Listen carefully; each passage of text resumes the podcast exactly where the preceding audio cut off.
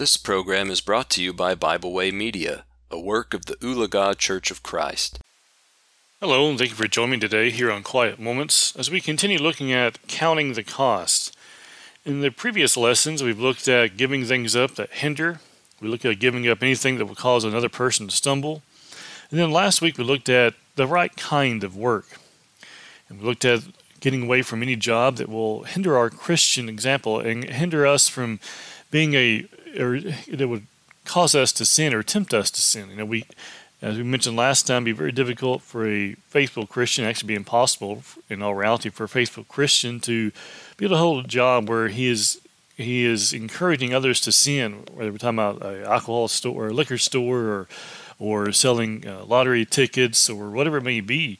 Uh, various other similar acts that would cause someone to sin, that the Christian cannot be involved in those things that would encourage or allow others to sin we have to consider things such as our example. That's what we're dealing with today, looking at setting the right example. If you look at 1 Timothy chapter 4, looking at verse 12, the Bible says that no one despise your youth, but be an example to the believers in word, in conduct, in love, in spirit, in faith, in purity. He tells us here to be an example. We know that Timothy is looked upon as being a youth, which some uh, commentators believe him to actually be somewhere even in his late 20s, maybe even early 30s. And so he was, even though he was uh, that age, he was still looked upon as being a youth or a younger person here. And we find here in verse four, verse 12, he's told to be an example.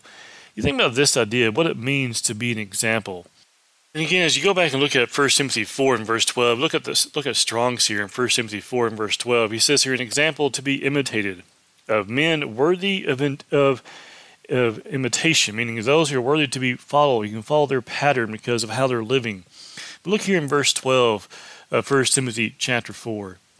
He says, says here, Let no one uh, despise your youth, but be an example to the believers in word, in conduct, in love, in spirit, in faith, in purity.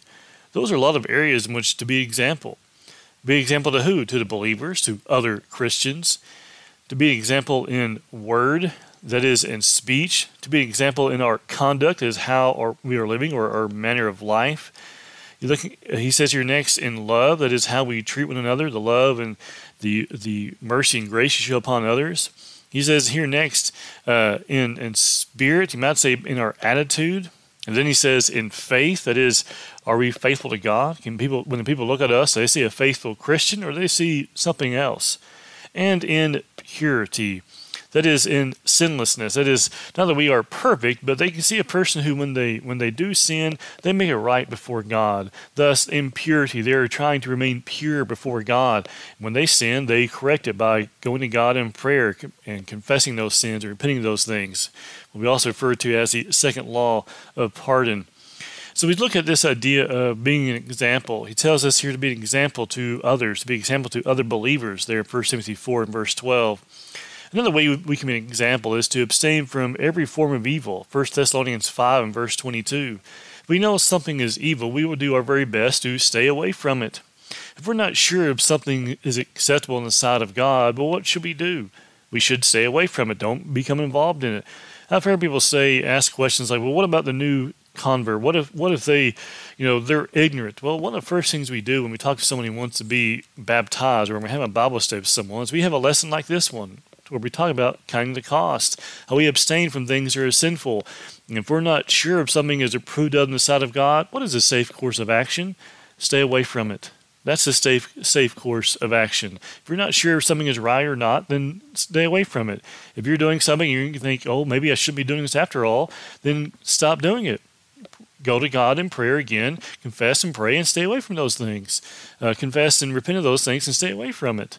If we're not sure about certain things, if whether or not they are approved on the side of God, we need to stay away from it. And then we also that also should tell us that we need to get into God's Word a little more deeply so we can study and know.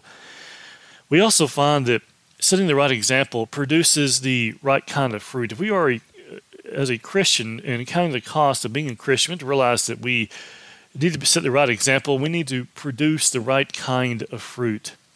if you, look, if you look at Galatians chapter 5, verses 19 through 23, the Bible says, Now the works of the flesh are evident, which are adultery, fornication, uncleanness, lewdness, idolatry, sorcery, hatred, contentions, jealousies, outbursts of wrath, selfish ambitions, dissensions, heresies, envy, murders, drunkenness, revelries, and the like.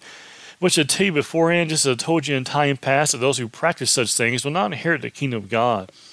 But the fruit of the Spirit is love, joy, peace, long suffering, kindness, goodness, faithfulness, gentleness, self control. Against such there is no law. Galatians 5 19 through 23.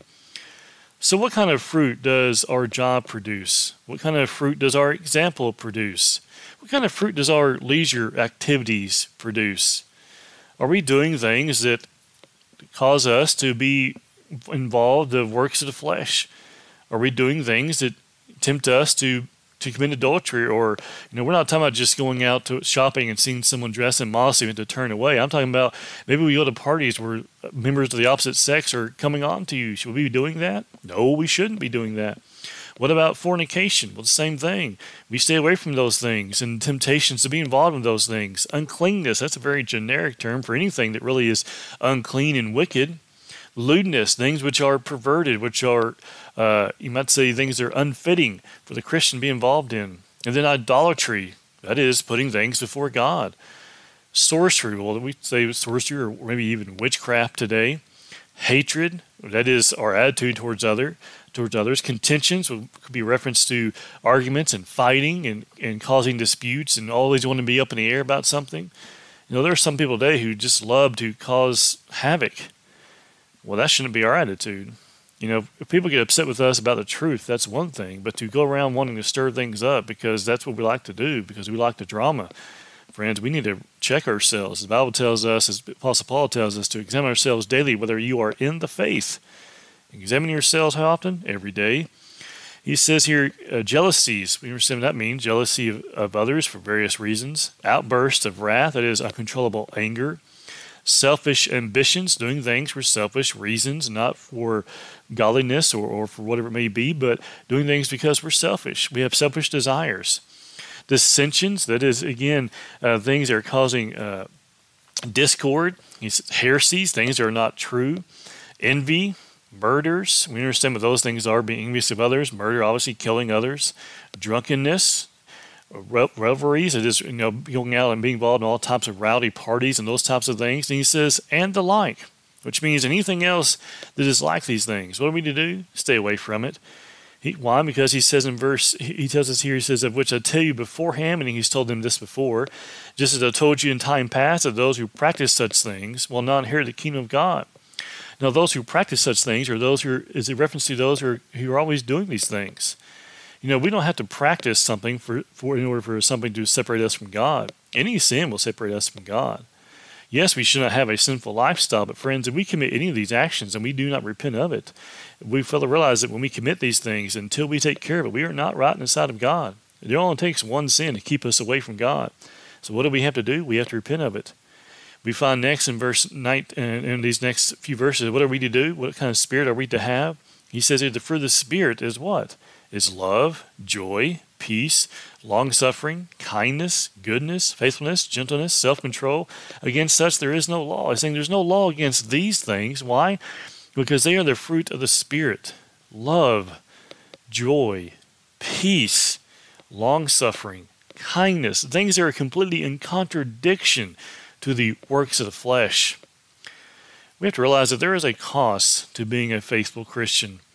If a person desires to be a faithful Christian, they need to have to be baptized. But, but, but first, they need to be those who are wise enough to be encouraged to count the cost of becoming a Christian. Because, friends, if we're not willing to pay the price to be a Christian, we're not willing to remain faithful to God, we're not willing to give up sinful activities, friends, we are not a candidate for baptism. We are not a candidate to become a member of the body of Christ because we're not giving things up. We'll never really be a member of the body of Christ. You're just getting wet. It's not about people being getting out into the water and getting wet. It's about people understanding what is required of them to be a faithful Christian and still wanting to be a faithful Christian, wanting to count that cost, see the cost of it, and pay that price. That person is a candidate for baptism. Look with me at Luke chapter 14, beginning in verse, uh, verse 28. Here the Bible says, For which of you, intending to build a tower, does not sit down first and count the cost, whether he has enough to finish it? Lest after he has laid the foundation, he is not able, able to finish. And all who see it begin to mock him, saying, This man began to build and was not able to finish. Or what king going to war against the uh, against another king does not sit down first and consider whether he is able to able of ten thousand men to meet him who comes against him with twenty thousand? Or else while the other is still great way off, he sends a delegation to ask conditions of peace. So likewise, whoever you does not forsake all that he has cannot become my disciple. Friends, if you want to be a follower of God, a true follower of God, he has to be first. Because if he's not first, friends, he might as well be last. Let us count the cost and then still determine to be a faithful servant of God. Because the cost is well, well within our reach to be paid. Because the other costs, the cost of our sins, will cost us dearly. Until we put on Christ in baptism, our sins remain. And as a faithful Christian, when we fall short, we have to correct those things. And until we do, we too will find ourselves not right in the sight of God. Let us be those who are humble enough to count the cost and do what is right.